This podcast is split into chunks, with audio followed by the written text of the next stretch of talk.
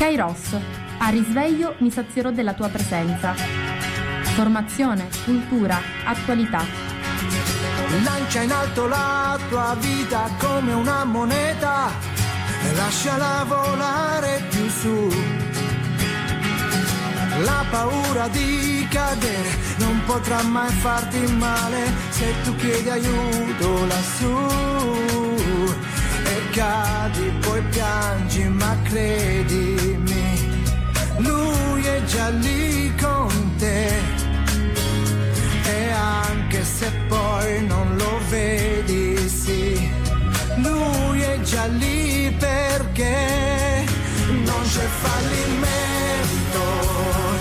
Se porti Dio dentro di te, mi sono visto anch'io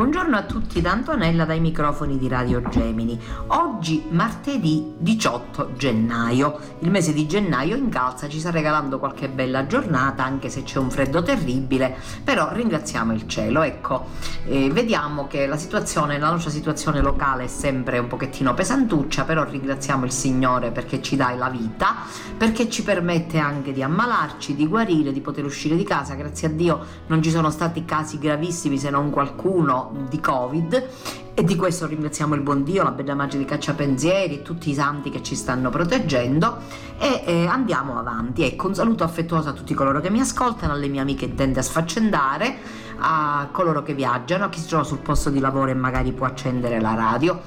Ecco, stamattina voglio cominciare questa nostra conversazione intanto dicendovi che ieri si è celebrata la festa di Sant'Antonio Abate, Sant'Antuoni, un culto molto antico legato a Cammarata alla chiesa appunto di Sant'Antonio e San Domenico, che era una chiesa molto importante anche perché c'era una confraternita dei Tunisi che era molto molto ben organizzata e ben strutturata e anche perché vicino c'era l'ospedale, quindi prestava soccorso agli ammalati, ha, affonda le sue radici nella storia antica di Cammarata, poi il culto di la chiesa è diventata Sant'Antonio e San Domenico quando nel 500 al 1500 arrivarono i domenicani però Sant'Antuoni protettore degli animali che libera dalle malattie della pelle Sant'Antuoni molto miracoloso veniva benedetto il sale che poi veniva distribuito e così come eh, c'era proprio un culto molto forte il, non c'era la processione di Sant'Antonio perché era inverno e c'era molto freddo però Sant'Antonio come ci ricorda il nostro caro Vincenzo Scrutato che saluto è uno dei santi di Lanivi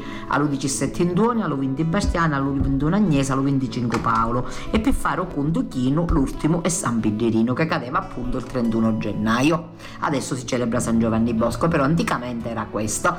E Sant'Antuoni è uno dei santi di Lanivi per Sant'Antuoni le giornate sono un pochino più lunghe, è un santo taumaturgo, ma è un santo anche molto potente nella lotta contro il demonio. E detto questo, mi accingo, ecco, io ieri sera per esempio, eh, ho sentito, l'altro ieri sera ho sentito suonare eh, la, la tamburina e la cosa mi ha molto emozionato, suonava l'Antunisa che è appunto la marcia tipica della festa di Sant'Antonio, così come mi ha emozionato sentire anche ehm, i botti il 17 mattina, eh, i spari mascuna che appunto ci annunziavano che c'era questa festa. Purtroppo non possiamo celebrarle in altro modo le feste, però possiamo pregare questi nostri santi che possono intercedere per noi e liberarci anche da questo male che si è abbattuto su di noi ormai da due anni, ma che piano piano, con buona volontà, obbedendo alle leggi dello Stato, con le precauzioni dovute e con la prudenza, il Signore ci darà la grazia di superare anche questo momento. E detto questo, vi leggo l'Angelus di Papa Francesco di domenica scorsa. La gioia offerta da Gesù non è mai annacquata, ma piena e disinteressata. Dio vuole per noi il meglio, ci vuole felici. Dio vuole per noi il meglio, ci vuole felici, così Francesco commenta all'Angelus il brano sulle nozze di Cana, precisando che il segno di cui si racconta non è una guarigione straordinaria, un prodigio, ma un gesto che viene incontro a un bisogno semplice e concreto di gente comune. L'invito del pontefice a riconoscere i segni di tenerezza nella nostra vita. È la Madonna la prima ad accorgersi della mancanza del vino e ciò che contraddistingue il modo in cui lo segnala Gesù è la sua discrezione, che rispecchia lo stile di Dio, ha riflettuto il Papa. E lui interviene, ha proseguito Francesco, senza clamore, senza quasi darlo a vedere. Tutto si svolge nel riservo, dietro le quinte. Gesù dice ai servi di riempire le anfore d'acqua che diventa vino. Così agisce Dio, con vicinanza e discrezione. I discepoli di Gesù colgono questo, vedono che la grazia a lui, la festa di nozze, e che grazie a lui la festa di nozze è diventata ancora più bella. E vedono anche il modo di agire di Gesù, questo suo servire nel nascondimento. Così è Gesù, ci aiuta aiuta, ci serve nel nascondimento. In quel momento, tanto che i complimenti per il vino buono vanno poi allo sposo. Nessuno se ne accorge, soltanto i servitori. Così comincia a svilupparsi in loro il germe della fede, cioè credono che in Gesù è presente Dio, l'amore di Dio. Lui interviene senza clamore, senza quasi darlo a vedere. Tutto si svolge nel riservo, tutto si svolge dietro le quinte, ha sottolineato il pontefice, che ha aggiunto a braccio come Gesù ci aiuti nel nascondimento, così agisce Dio con vicinanza e con discrezione. È bello pensare che il primo segno che Gesù compie non è una guarigione straordinaria o un prodigio nel Tempio di Gerusalemme, ma un gesto che viene incontro a un bisogno semplice e concreto di gente comune, un gesto domestico, prosegue senza abbraccio, sempre a braccio, un mura- miracolo in punta di piedi, silenzioso. Francesco si è soffermato inoltre su un altro tratto distintivo del segno di Cana, che rivela ancora una volta il modo sorprendente e singolare in cui agisce Gesù. Mentre infatti in genere il vino che si dava alla fine della festa era quello meno buono, quello annacquato, Gesù fa in modo che la festa si concluda con il vino migliore, osserva Francesco e aggiunge, anche oggi si fa così. La gente a quel punto non distingue tanto bene se è un vino buono o un vino un po' annacquato. Simbolicamente questo ci dice che Dio vuole per noi il meglio, ci vuole felici, non si pone limiti e non ci chiede interessi. Nel segno di Gesù non c'è spazio per secondi fini, per pretese verso gli sposi, no. La gioia che Gesù lascia nel cuore è piena e disinteressata, non è mai annacquata. Proviamo oggi a frugare tra i ricordi ricordi alla ricerca dei segni che il Signore ha compiuto nella mia vita. Ognuno dica nella mia vita quali segni il Signore ha compiuto, quali accenni della sua presenza, segni che ha fatto per mostrarci che ci ama. Pensiamo a quel momento difficile in cui Dio mi ha fatto sperimentare il suo amore è l'esercizio che può fare molto bene, suggerito da Papa Francesco ai fedeli radunati in piazza San Pietro per la recita dell'Angelus. E chiediamo con quali disegni discreti e premurosi mi ha fatto sentire la sua tenerezza. Quando io ho sentito più vicino il Signore, quando ho sentito la sua tenerezza, la sua compassione, ognuno di noi nella sua storia ha di questi momenti, andiamo a cercare quei segni, facciamo memoria, come ho scoperto la sua vicinanza, come in me è rimasta nel cuore una grande gioia. Facciamo rivivere i momenti in cui abbiamo sperimentato la sua presenza e l'intercessione di Maria. Dopo la preghiera mariana, il Papa ha espresso la sua vicinanza alle persone colpite da forti piogge in Brasile durante la settimana. Ha pregato per le vittime, quanti hanno perso la casa e ha sostenuto chi si adopera per gli aiuti. Francesco ha inoltre ricordato che da 18 al 25 gennaio si, la, si svolgerà la settimana di preghiera per l'unità dei cristiani. Siamo in cammino, pellegrini, verso la piena unità l'unità, ha detto, invitando in questo tempo ad offrire le nostre fatiche e sofferenze per l'unità dei cristiani. Ecco, noi già avevamo eh, ascoltato un pochino il convento al Vangelo, è stata una cosa molto bella, l'abbiamo ascoltato mh, venerdì scorso, però mi è piaciuto pure leggervi la riflessione del Papa e vi leggo sempre da avvenire Don Tonino Bello Venerabile, diocesi in festa per la lettura del decreto Giancarlo Piccinni. Due diocesi pugliesi, Molfetta Ruo, Giovinazzo Terlizzi e Eugenio Santa Maria di Leuca, in festa ringraziano per il decreto che riconosce le virtù eroiche del vescovo Torino Bello, che diventa così venerabile. Sarà il cardinale Marcello Semeraro, prefetto della Congregazione delle Cause dei Santi, che ha presieduto eh, il 18 cioè che ha presieduto eh, sabato alle 18 la messa nella cattedrale di Molfetta, dove è stata data la lettura del decreto di venerabilità. Sempre il cardinale Semeraro ha celebrato la messa alle 900 dell'indomani nella chiesa collegiata Santissimo Salvatore ad Alessano, paese natale di Don Tonino Bello, e il vescovo di Ugento Santa Maria di Leuca, Vito Angiuli, ha presieduto quella in cattedrale a Ugento alle 17.30. Venerabile oggi, ma da sempre venerato, Don Tonino Bello emozione, non solo oggi per quello che sta stiamo vivendo. Mi emozionano i ricordi nitidi di un passato condiviso, mi emoziona la prospettiva di un futuro gravido di attese, mi emoziona anche solo pronunciare il suo nome. La Chiesa oggi e tutti i fedeli aspettano il riconoscimento di un miracolo per la proclamazione della beatificazione e poi della santità. Chi lo ha conosciuto sa che lui stesso è stato un miracolo. Con Don Donino, Gesù di Nazareth è passato per le nostre strade, per le nostre case, per le nostre chiese. Siamo stati generati alla fede, per questo lo abbiamo sentito e la sentiamo nostro Padre. Siamo stati rapiti dalle sue parole, ma anche dai suoi silenzi, poiché anche nel silenzio ci ha parlato. Il silenzio la lingua di Dio e delle persone sagge. Don Donino, come tutti i santi, ha profondamente amato il silenzio, perché il silenzio dona uno sguardo nuovo su tutte le cose. Il silenzio genera sapienza. Ma ci mancano anche le sue parole a scuola, in piazza, nei convegni, ma soprattutto in chiesa. Qui raggiungevano significati altissimi, perché parlare in quadro liturgico non ha lo stesso valore che parlare in un altro contesto e collocarsi in un luogo dove affluiscono i silenziosi apporti sapienziali dell'assemblea, che in quel momento non è un pubblico ma un soggetto attivo e creativo. Gli apporti sapienziali dell'assemblea, del popolo, del suo popolo, sono stati sempre preziosi per l'amato pastore. Grazie Chiesa di Alessandro che mi hai fatto entrare nell'anima il senso del mistero con la tua religiosità popolare.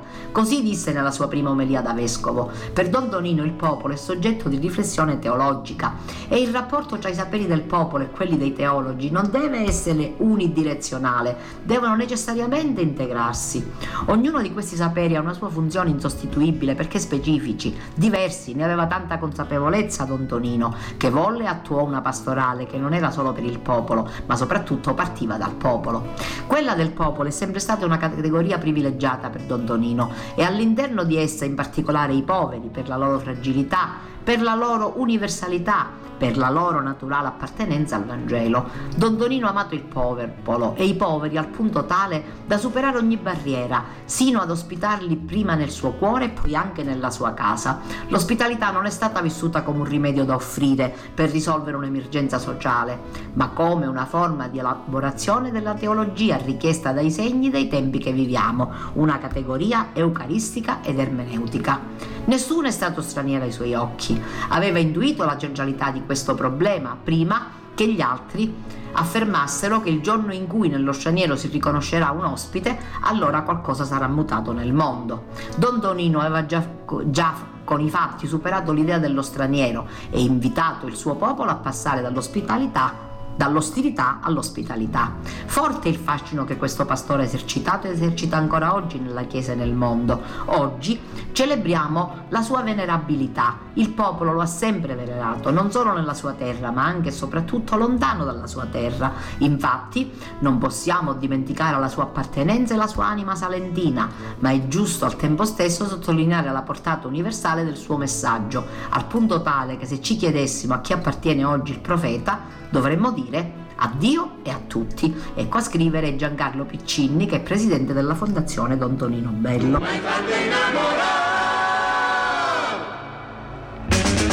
Con un bacio piccolissimo, con le labbra tue di zucchero, con un bacio piccolissimo, tu mi hai fatto innamorare. Io t'accompagnai poi ti salutai e davanti a casa sei rimasta sola con me. Un lampione blu, una strada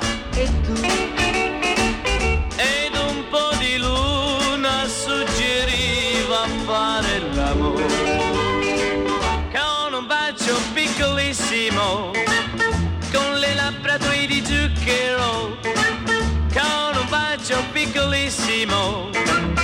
Tu mi hai fatto innamorare, non ti scordo più. E ti do del tu.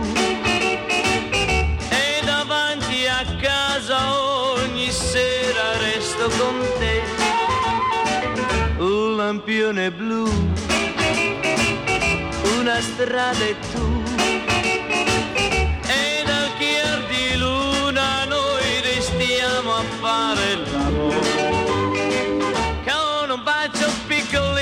solo, con le labbra tue di zucchero, con un bacio piccolissimo, tu mi hai fatto innamorare.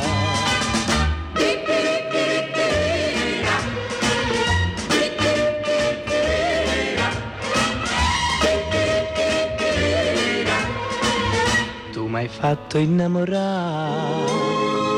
Con un bacio piccolissimo.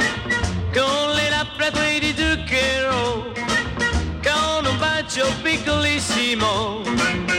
Tu mi hai fatto innamorare. Tu mi hai fatto innamorare.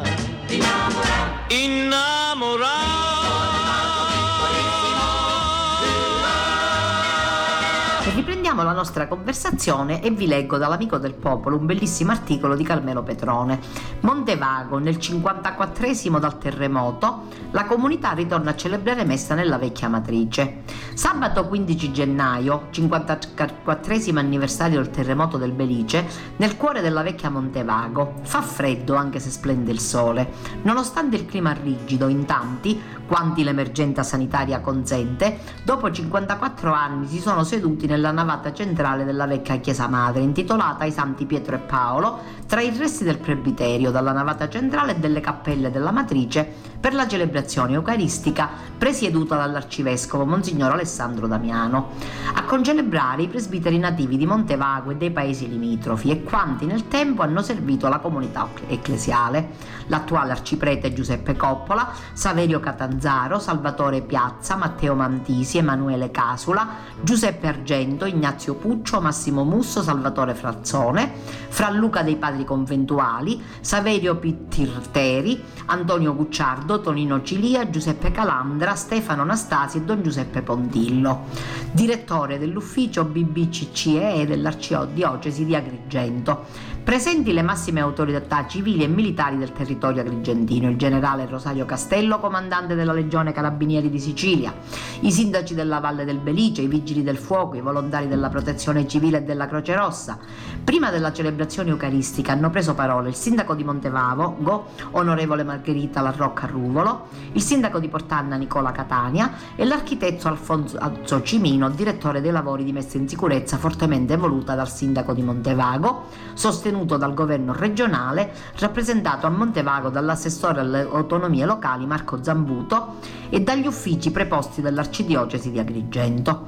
Così la prima fase della messa in sicurezza dell'antica chiesa madre di Montevago ha permesso oggi di accedere all'interno, calpestare la pavimentazione e muoversi tra le colonne, vedere gli altari, rivivere lo spazio. I lavori hanno riportato alla luce tantissimi reperti, suppelletti, resti di marmi e legno segnati dal peso del tempo e delle pietre, alcune dei quali sono esposti in questi giorni in una mostra temporanea nella nuova chiesa madre. Tra i fedeli anche chi da piccolo è stato battezzato nel fonte battesimale, ma anche chi nella chiesa madre per la prima volta si è accostato al sacramento dell'Eucarestia ed ha ricevuto quello della cresima. Qualche altro tira fuori dalla tasca la foto del matrimonio per far vedere a chi ancora non era nato quanto era bella la matrice ricca di stucchi, affreschi e opere d'arte. I più anziani, prima della Santa Messa, ricordano anche la giornata del 14 gennaio 1968, quando cominciarono le, le prime scosse. Faceva tanto freddo ed era piena di sole. Qualche altro a memoria della neve, caduta copiosa nella notte prima della scossa delle tre, quasi all'alba del 15 gennaio. Non pochi, durante l'intervento dell'arciprete Don Giuseppe Coppola, che ha invitato i presenti alla preghiera per le vittime del sisma, nominandoli ad uno ad uno, si sono tolti il cappello, mentre qualche volta era rigato dalle lacrime che finivano la loro corsa sulle mascherine. Con il canto iniziale, animato dalla corale, e la processione dei presbiteri verso l'altare maggiore della matrice, ha avuto inizio la Santa Messa sotto il cielo azzurro. L'ultima volta era stato l'arciprete Monsignor Vito Migliore, a cui il sindaco desidera dedicare la piazza antistante la vecchia matrice a celebrare la messa alle 11 di domenica 14 gennaio 1968. Il ricordo si fa preghiera per le vittime, ma anche per i vivi, perché si possa andare avanti con speranza, pur tra irritanti e carenze di interventi. È inaccettabile e scandaloso, ha dedicato Orlando, presidente di Angi Sicilia, che dopo 54 anni, malgrado il continuo impegno dei rispettivi sindaci in rappresentanza e a tutela delle proprie comunità, il processo di ricostruzione indispensabile allo sviluppo di un territorio così gravemente colpito non sia ancora concluso a causa di ritardi e carenza di interventi. I cittadini della Valle del Belice, a distanza di di oltre mezzo secolo, conclude il presidente Orlando, hanno diritto di conservare la memoria di quella tragica notte e dei propri cari scomparsi, ma hanno soprattutto diritto di guardare un futuro di crescita e sviluppo vivendo in un territorio risanato dalle ferite di quel terribile evento. Nell'omeria il primo pensiero dell'arcivescovo Alessandro è stato per la comunità di Montevago. Siamo qui, ha detto, per loro e con loro. Qui c'è la Chiesa, quella viva, che siamo noi che ridona vita a questa chiesa fatta di pietre, crollata e riconsegnata. Questa mattina ha proseguito è risuonato più volte il termine memoria. Noi qui stiamo celebrando, ha detto, una memoria che va oltre il ricordo. Nella fede, in particolare nella celebrazione eucaristica, fare memoria non è ricordare con nostalgia cose del passato, ma è ripresentare qui adesso. Noi ha continuato qui adesso, ripresentiamo quella comunità di Montevago che quella mattina alle 11 aveva celebrato insieme al loro parroco l'Eucaristia. Sono tutti presenti perché nella celebrazione eucaristica il diaframma tra la chiesa terrena e la chiesa che trionfa nella Gerusalemme nuova si fa sottilissimo. Nella celebrazione siamo in prossimità, in comunione con i nostri fratelli e le nostre sorelle che celebrano nella Gerusalemme nuova. Questo stiamo realizzando. Custodiamo, ha concluso, il Tempio di pietre vive che siamo noi, rinnovati dall'ascolto della parola e dall'esercitare le opere buone, che non sono più un gioco per bambini, ma una responsabilità di adulti e consistono nella verità, nella giustizia giustizia e nella pace. Andiamo avanti, ha esortato, perché la morte non dà l'ultima parola. Ce lo ha ricordato nostro Signore. Distruggete questo tempio e in tre giorni lo farò risorgere. Ed è così che è accaduto. Questa è la nostra fede. Infine un'esortazione ai presenti. Tornate qui anche da soli. È uno spazio sacro. Auguri a tutti. Vi ho voluto leggere questo bellissimo articolo di Carmelo Petrone perché io mi ricordo perfettamente, avevo 12 anni nel 68, frequentavo qui a Cammarata la seconda media e mi ricordo perfettamente, noi non abbiamo sentito il terremoto, da casa mia di Cammarata non si è avvertito, però molte persone, specialmente a San Giovanni o nelle zone ehm, tipo un pochettino più marginali, eh, per esempio a Gianguarna, in alcune parti si è sentito il terremoto e ricordo pure i miei nonni e i miei zii che vivevano ad Agrigento che si sono spaventati tantissimo e che di notte sono fuggiti da Agrigento e sono venuti qua a Cammarata dove si sentivano più sicuri. Devo dire che è stata mm, è un ricordo che ho ancora, ce l'ho molto, mm, molto presente, ecco, ce l'ho molto vivo questo ricordo per la paura che abbiamo provato, per quei giorni in cui ci spaventavamo se c'erano qualche, qualsiasi movimento. E poi purtroppo è successo pure che mio papà subito dopo il terremoto è stato mandato dal suo ufficio, mio padre lavorava alla condotta agraria, per aiutare questa gente eh, nel, nel riprendersi, tutti questi allevatori, questi contadini. E mi ricordo che noi vivevamo nella paura perché mio padre era lì e c'erano ancora scosse, mio padre tornava tornava il sabato e mi ricordo che noi aspettavamo il sabato con grande ansia, eravamo soli con la mia mamma ho dei ricordi anche della paura che mi ha preso. Io non, non, ho mai sentito il terremoto se non una sola volta negli anni 90 qua a San Giovanni che affacciandomi di mattina presto mi è sembrato che il mio balcone andasse a toccare la casa vicina e poi ho saputo che c'era stata una scossa di terremoto. Però nel 68 non l'ho avvertito, ma la paura purtroppo si è impossessata di me e mi è rimasta. E vi leggo pure di Pino Ciocciola un articolo su Avvenire che riguarda questo avvenimento. Chi è nato nell'ultimo mezzo secolo non aveva mai potuto entrarvi, adesso lo farà perché 54 anni dopo il terremoto del Belice ha riaperto la chiesa madre di Montevago in provincia di Agrigento. È stato uno dei momenti più emozionanti della mia vita, ha detto la sindaca Margherita Larrocca Ruvolo. Così la vecchia chiesa madre torna ad essere un luogo di culto dove pregare e ricevere la benedizione del Signore, ha aggiunto l'arciprete Don Giuseppe Coppola. Cerimonia di riapertura con una pièce sul dramma del sisma dell'attore Nicola Puleo e l'esecuzione di un brano composto dal violoncellista Mauro Cottone e cantato da Leonora Taibbi. Dopo la deposizione di una corona al monumento dedicato alle vittime del sisma e una fiaccolata, una giornata storica per Montevago, è andata avanti ieri la sera la sindaca. La cattedrale è simbolo del paese, ci siamo riappropriati della nostra memoria. È stata inaugurata l'altro ieri anche la mostra Salvati e Ritrovati, promossa dall'amministrazione comunale con l'arcidiocesi di Agrigento, che espone i reperti e gli oggetti sacri rinvenuti durante i lavori di catalogazione e restauro della chiesa madre che fu distrutta dal terremoto. Il 14 gennaio 1968, si legge sul sito della protezione civile, furono avvertite le prime scosse. Tremò tutta la Sicilia occidentale, non si, non si registrarono crolli, ma la gente fu presa dal panico e discese fortunatamente e decise fortunatamente di dormire all'aperto. Fu una saggia scelta, perché poi in piena notte si verificò una scossa violentissima di magnitudo 6,1 che colpì la valle del Belice, dove subirono danni gravissimi Gibellina, Sala Paruta, Santa Ninfa, Montevago, Partanna, Reale e Santa Margherita Belice, compresi nei territori delle province di Trapani Agrigento, che all'epoca del terremoto non erano classificati sismici. Morirono 296 persone e il 90% del patrimonio edilizio rurale subì danni irreparabili. Dieci giorni dopo, il 25 gennaio alle 10.52, una violenta replica travolse una squadra di soccorritori all'opera tra le macerie, provocando la morte di un vigile del fuoco, oltre che danni a Sciacca e a Palermo, dove si svuotarono le scuole, gli uffici, le abitazioni e si tornò a dormire all'aperto. Infine, appunto 54 anni dopo, i sindaci del Belice potranno anche presentare alla Regione, entro il 20 gennaio, progetti per ottenere 10 milioni di euro già stanziati dal governo Musumeci per la realizzazione di infrastrutture pubbliche.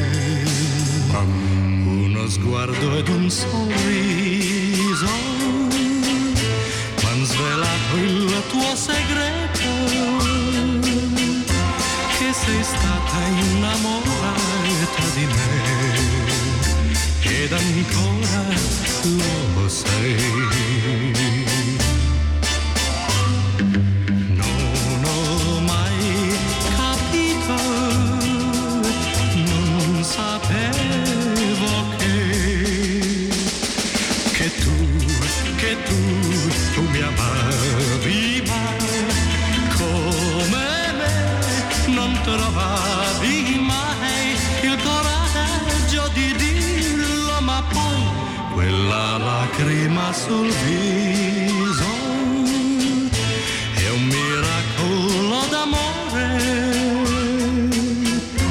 che si avvera in questo istante per me che non amo che te.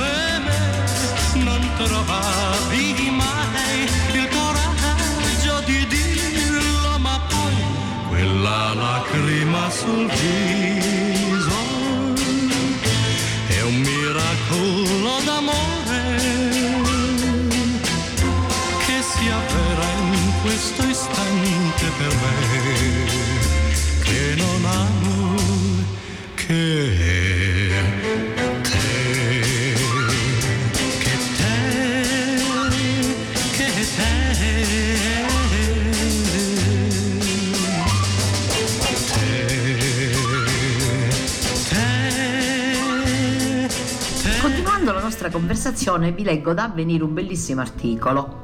Napoli, Don Michele, il parroco che confessa in strada, siamo un campo d'ospedale. Sempre meno gente va in chiesa per partecipare alla messa e accostarsi al sacramento della penitenza, eppure Noto quanta gente abbia bisogno di Dio e quando sono lì in tanti si riconciliano. Napoli. Se la Chiesa è come dice il Papa, ospedale da campo, allora vuol dire che dobbiamo esserlo due volte in questo momento storico. Parola di Don Michele Madonna, parroco di tre parrocchie nel centro di Napoli. Ogni settimana Don Michele si piazza in strada e qui amministra il sacramento della penitenza. Per la verità è da almeno 18 anni che lo fa. Con lui ci sono anche i giovani delle sue tre parrocchie, che annunciano il Vangelo ai passanti attraverso delle rappresentazioni teatrali ispirate ad alcuni passi. In questi ultimi due anni l'iniziativa di Don Michele e dei suoi ragazzi ha assunto inevitabilmente un particolare significato. Anche in questa quarta ondata stanno, sta allontanando le persone dai sacramenti, dice il parroco napoletano. Sempre meno gente va in chiesa per partecipare alla messa e accostarsi al sacramento della penitenza. Eppure, quando scendo in strada per confessare, noto quanto la gente abbia bisogno di Dio. Non ho mai un minuto libero quando sono lì. In tanti avvertono, vedendomi, il bisogno di accostarsi al sacramento. Sono venute persone che avevano aderito a sette sataniche, appartenenti alla camorra. Ho visto gente perdonare di cuore gli assassini dei propri genitori. Secondo Don Michele, la Chiesa nel corso di questa pandemia ha corso il serio rischio di una frenata dal basso. Molti cristiani sono andati nella strada opposta a quella indicata dal Papa e dai Vescovi.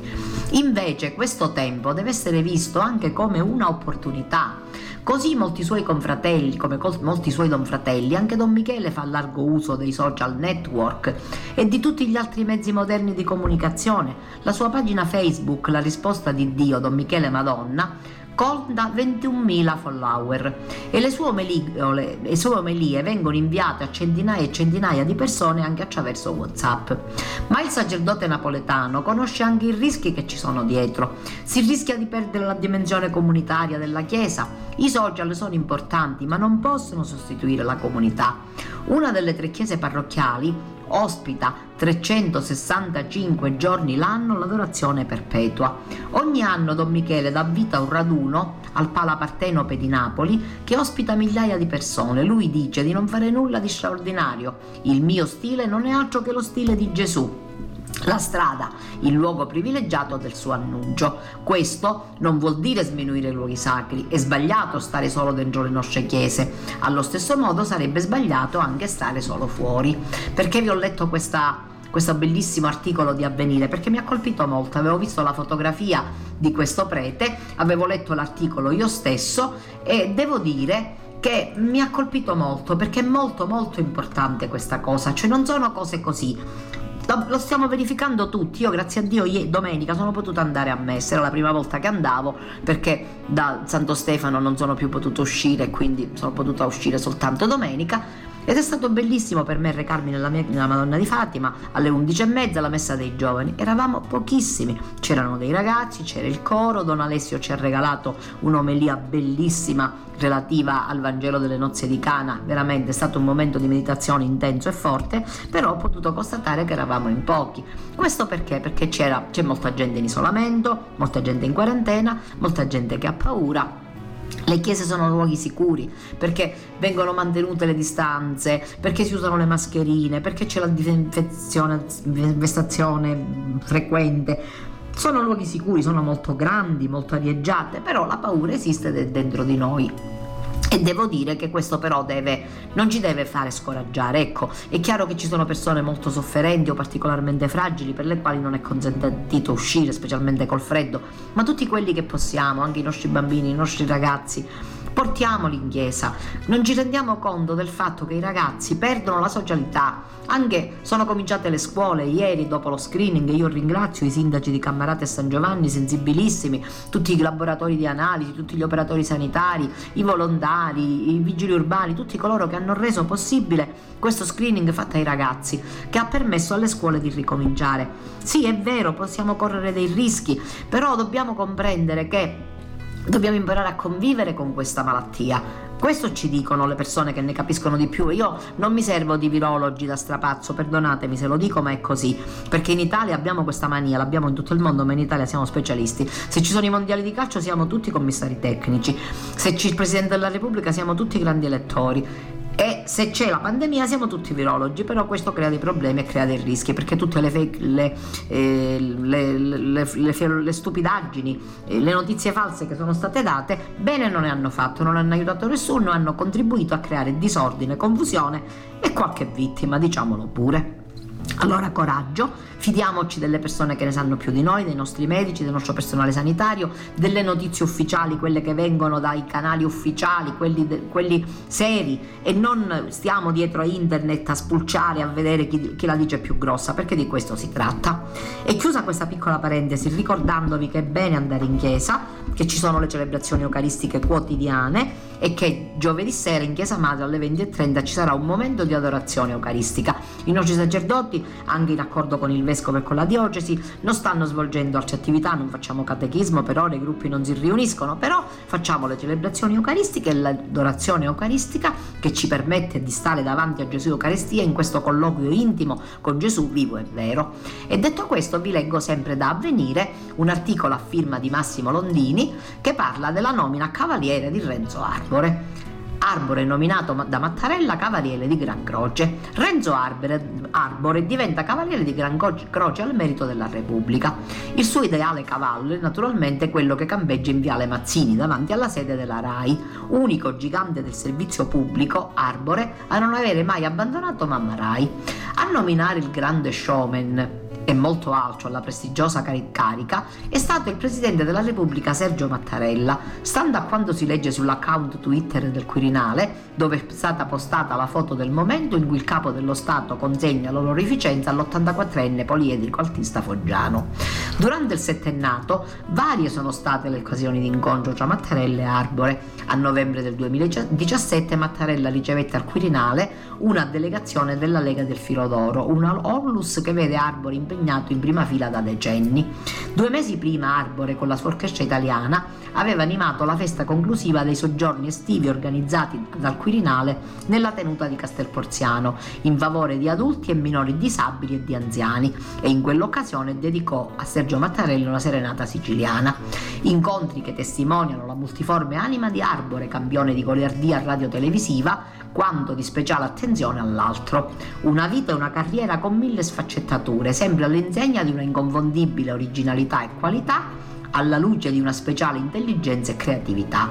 Estro già manifesto sin dalle prime trasmissioni targate Arbore, all'inizio in simbiosi con lo storico partner degli esordi Gianni Boncompagni. Sono i miei ricordi, permettetemi di condividerli con voi, da bandiera gialla d'alto gradimento dove avevano esordito i pionieri di quella che sarà sempre chiamata la banda Arbore, compagni di viaggio che rispondevano al nome di Mario Marengo, Giorgio Bracardi, a cui poi si sono aggiunti in tv, a quelli della notte indietro tutta, Maurizio Ferrini, Riccardo Pazzaglia, Marisa Laurito e soprattutto Nino Frassica, per non dire di Roberto Benigni, di fatto lanciato da Albore all'altra domenica.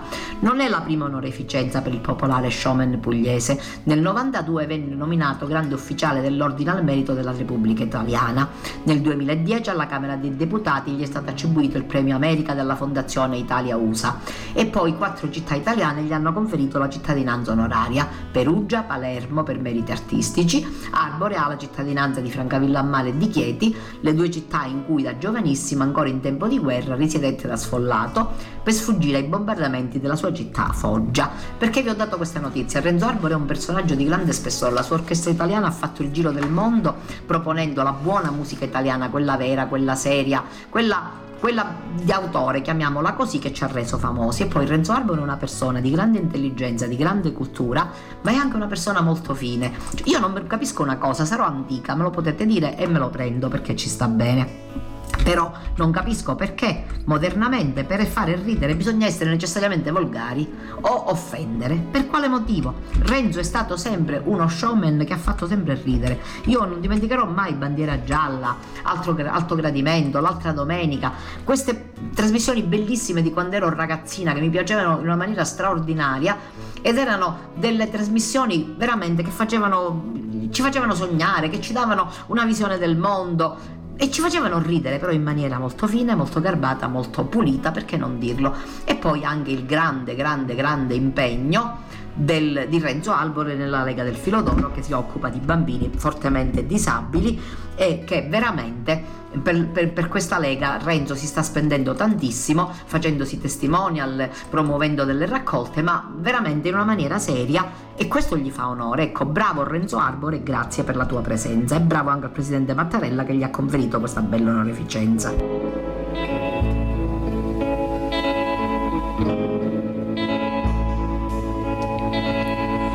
Piangi, amore, io piango con te perché sono parte di te.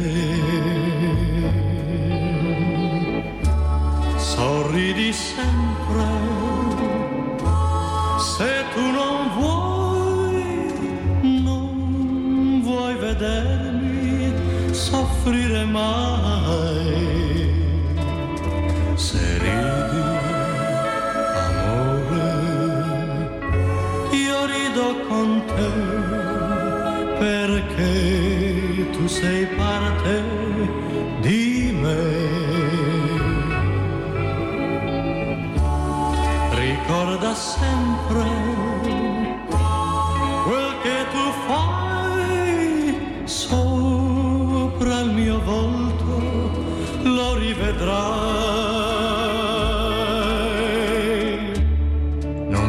mai sola,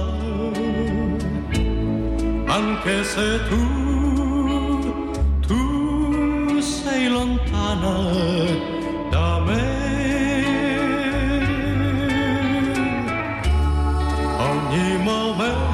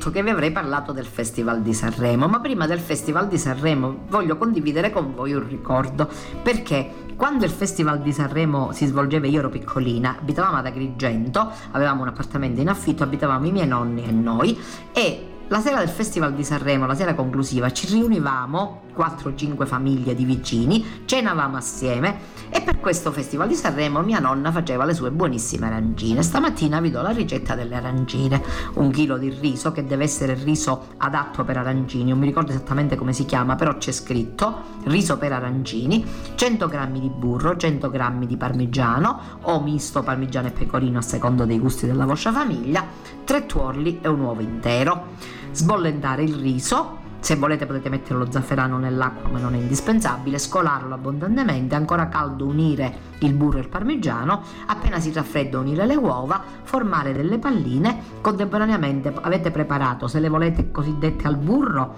dei piselli sbollentati e conditi con un po' di olio e del prosciutto tagliato piuttosto grosso e dei pezzettini di formaggio. Potete mettere questo, fate una pallina, mettete dentro questo ripieno, chiudete l'arancino, poi lo passate alla farina, al bianco d'uovo e lo fri- alla mollica e lo friggete in olio abbondante. Oppure potete fare il ripieno classico, tritato e piselli, un buon tritato con del- de- della salsa del concentrato di pomodoro, tritato misto ovviamente, lo fate cuocere, unite i piselli, piuttosto secco perché altrimenti il brodo viene fuori riempite le palline, potete aggiungere un pezzetto di mozzarella se volete, però il ripieno classico prevede solo prosciutto e tritato. Chiudete l'arancino appunto a forma di arancia tonda, per questo esistono pure quelle a punta, ma noi abbiamo sempre fatto queste tonde. Passate sempre a farina, a bianco d'uovo ben sbattuto col sale ovviamente, e alla mollica di pane. Friggete, avrete una cosa buonissima, potete farle piccoline, quelle mignon che vanno bene per i buffet, per gli aperitivi, per gli antip- come antipasto, oppure se volete potete fare quelle belle grosse, quelle tipiche della Sicilia, che sono buonissime e che possono considerarsi un piatto unico. Passiamo al Festival di Sanremo. Vi ho letto qualche giorno qualche notizia. Vi dico ora che è uno, pre- che uno dei più grandi avvenimenti mediatici italiani, con un riscontro anche all'estero. Infatti la statuetta del Leone di Sanremo è un riconoscimento molto prestigioso per i musicisti e interpreti italiani di musica leggera. I brani vengono selezionati nei mesi precedenti da un'apposita commissione sulla base delle candidature pervenute. Questi brani devono essere composti da autori italiani, devono essere inediti in lingua italiana o in alternativa in una lingua regionale. Vengono votati da giurie scelte che sono demoscopiche di addetti ai lavori e di consumatori e o mediante il voto popolare. E si proclamano tre, i tre brani più votati, quindi vengono votate tre canzoni, c'è poi la, c'è anche la, diciamo, la classe giovani, ci sono i big campioni o artisti e quelli meno noti, poi c'è pure un premio della critica e esiste pure il premio eh, 82 per premiare la qualità eh, dei brani che è stata intitolata a Mia Martini che lo ricevette nel 1982 e dal 1996 è intitolato a questa stessa cantante. Prima si esibivano, ci fu un periodo in cui si esibivano in playback, però dopo l'85 hanno deciso di esibirsi dal vivo. In origine veniva trasmesso dalla, dal Salone delle Feste del Casino Municipale di Sanremo e il periodo di svolgimento era variabile tra gennaio e marzo. Dal 77 si svolge presso il teatro Ariston della città Ligure e, eh, no, eh, viene di solito fatto fra febbraio e marzo. Quest'anno si svolgerà a febbraio.